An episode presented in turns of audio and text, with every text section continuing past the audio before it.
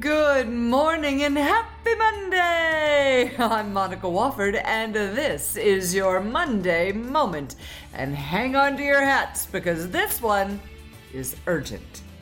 Urgent leader need problem and solutions. Now, there's a startling article that claims research has proven we're experiencing a drastic leadership shortage on a global scale. And then it makes it sound even worse and more looming. According to Inc. magazine, 85% of companies have reported an urgent need to develop employees with leadership potential.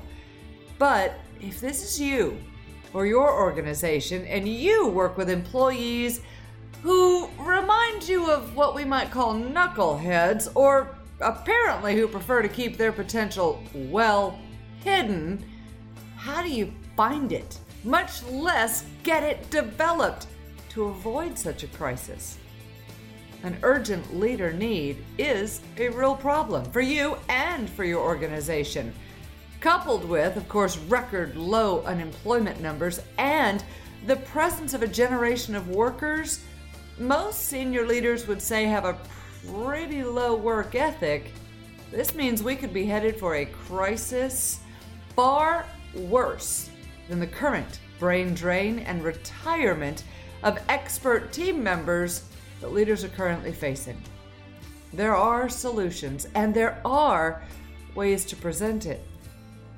Find that potential and drag it out kicking and screaming if you have to. Or maybe instead, perhaps we state specific preventative steps in a bit more prescriptive manner, as our focus for this month's Monday Moments is, in fact, to develop future leaders. Here are a few vital suggested actions to ward off an impending lack of leaders and potential crisis. First up, stop settling. Now, far easier said than done. This is an even more critical time in which to stop filling positions with people for whom breathing is their main qualification. Look for, test for, profile for, and interview for not just attitude, not just skills, but potential. Now, don't just take the candidate's word for it that yes, they'd love to excel in your organization and remain loyal and stay there forever. Aww. Any candidate who wants a position will say nearly anything to secure it. So ask more questions, spend more time, hire slower, and ask for examples of when they were loyal and did demonstrate ambition and leadership. So that you then can follow this second option to start planning. Now, your organization may have a succession plan already in place, or it may not. Your company may have a loose plan and think it's far more viable than is reality, or it may not have been recently updated. But in your department, among your team of the people you have the privilege of leading, what's your plan for who will be the future leader? Start planning. Discuss it openly. Ask those you lead who'd like to one day be promoted into leadership. Now, mind you, you're not making promises and, and you're not making any guarantees. You're gauging interest and uncovering what might be missing. If no one's interested, it's time to find outside candidates for which leadership interest will be a priority. If everyone is interested, you'll have what's called caviar problem. And that may lead you to this third option, which is to create a competition. Should every employee on the team you have the privilege of leading decide that a future in leadership is their dream, consider creating a competition to showcase their skills and talents. Perhaps you have two teams work on one project, and the winning team gets points on some public scoreboard mechanism. Perhaps you assign a project to two different high potential team members and see who shows the most skills or results relevant to the possible promoted position. In either or both cases, be sure to explain transparently what you're seeking to accomplish. Clarify that while there will be a winner and a non winner, those who don't win will still have potential. Set up the competition in such a way that the non winning team, while they may not get participation medals, still remain a productive part of your organization. And maybe you set up this fourth option to maintain that momentum.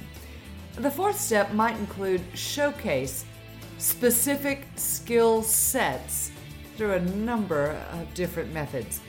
The current research continues to show that those who will excel in leadership in the future are those equipped with high levels of emotional intelligence and listening abilities, empathy, and assertive skills.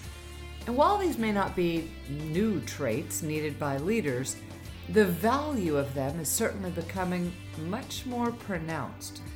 And as you develop those who will lead future teams in your workplace, provide opportunities for employees to show these skills easily. Possibly add these traits to performance appraisals or expectations.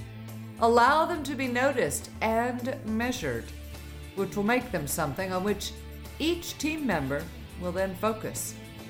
Employees do tend to focus on what managers manage and measure.